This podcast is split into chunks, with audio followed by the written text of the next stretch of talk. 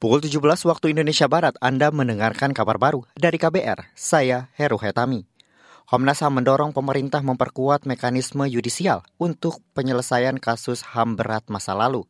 Sebab menurut Wakil Ketua Komnas HAM, Abdul Haris Semendawai, penyelesaian pelanggaran HAM berat non-yudisial tidak dapat menjamin pemenuhan hak-hak korban. Karena kalau tidak dibangun sedemikian rupa ya, ya kita khawatir akan gagal lagi penyelesaian melalui melalui mekanisme judicial. Kita berkomitmen untuk memperkuat ya, sistem peradilan untuk pengadilan hak asasi manusia ini. Nah, bukan hanya untuk kasus-kasus yang terjadi di masa lalu, tetapi juga untuk mengantisipasi seandainya ada kasus pelanggaran HAM berat yang terjadi di masa depan. Wakil Ketua Komnas HAM Abdul Haris Semendawai mengkhawatirkan penyelesaian kejadian pelanggaran HAM berat di masa depan mengalami hal yang sama.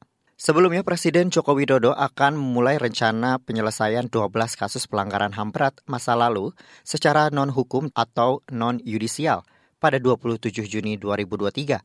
Pengumuman penyelesaian itu akan dilakukan di Aceh. Kita ke informasi lain, Saudara Mabes Polri akan mengkaji ulang layanan pembuatan surat izin mengemudi SIM, terutama tes zigzag dan tes jalur angka. Pengkajian ulang dilakukan menindaklanjuti perintah Kapolri Jenderal Listio Sigit Prabowo kemarin. Kapolri menilai penyesuaian harus dilakukan agar sesuai kebutuhan dan tidak membebani masyarakat. Mengutip antara, Pejabat Korlantas Polri, Yusri Yunus, hari ini mengatakan akan mengkaji kembali relevansi tes angka dan zigzag dalam pembuatan SIM. Sebab selama ini dua tes tersebut juga dilakukan berdasarkan kajian. Yusri menambahkan, diperlukan legitimasi, kompetensi, dan keterampilan bagi setiap pemohon SIM. Tujuannya untuk mencegah kecelakaan lalu lintas di jalan raya. Kita ke informasi saham, saudara indeks harga saham gabungan IHSG sore ini ditutup melemah 50 poin ke posisi 6.652. Tercatat 214 saham naik, 235 stagnan, dan 290-an turun. Total ada lebih dari 20 miliar saham diperdagangkan dengan nilai lebih dari 8 triliun rupiah.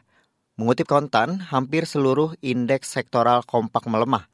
Pelemahan terbesar terjadi pada sektor teknologi yakni 2,97 persen. Demikian kabar baru dari KBR, saya Heru Hitami. Salam.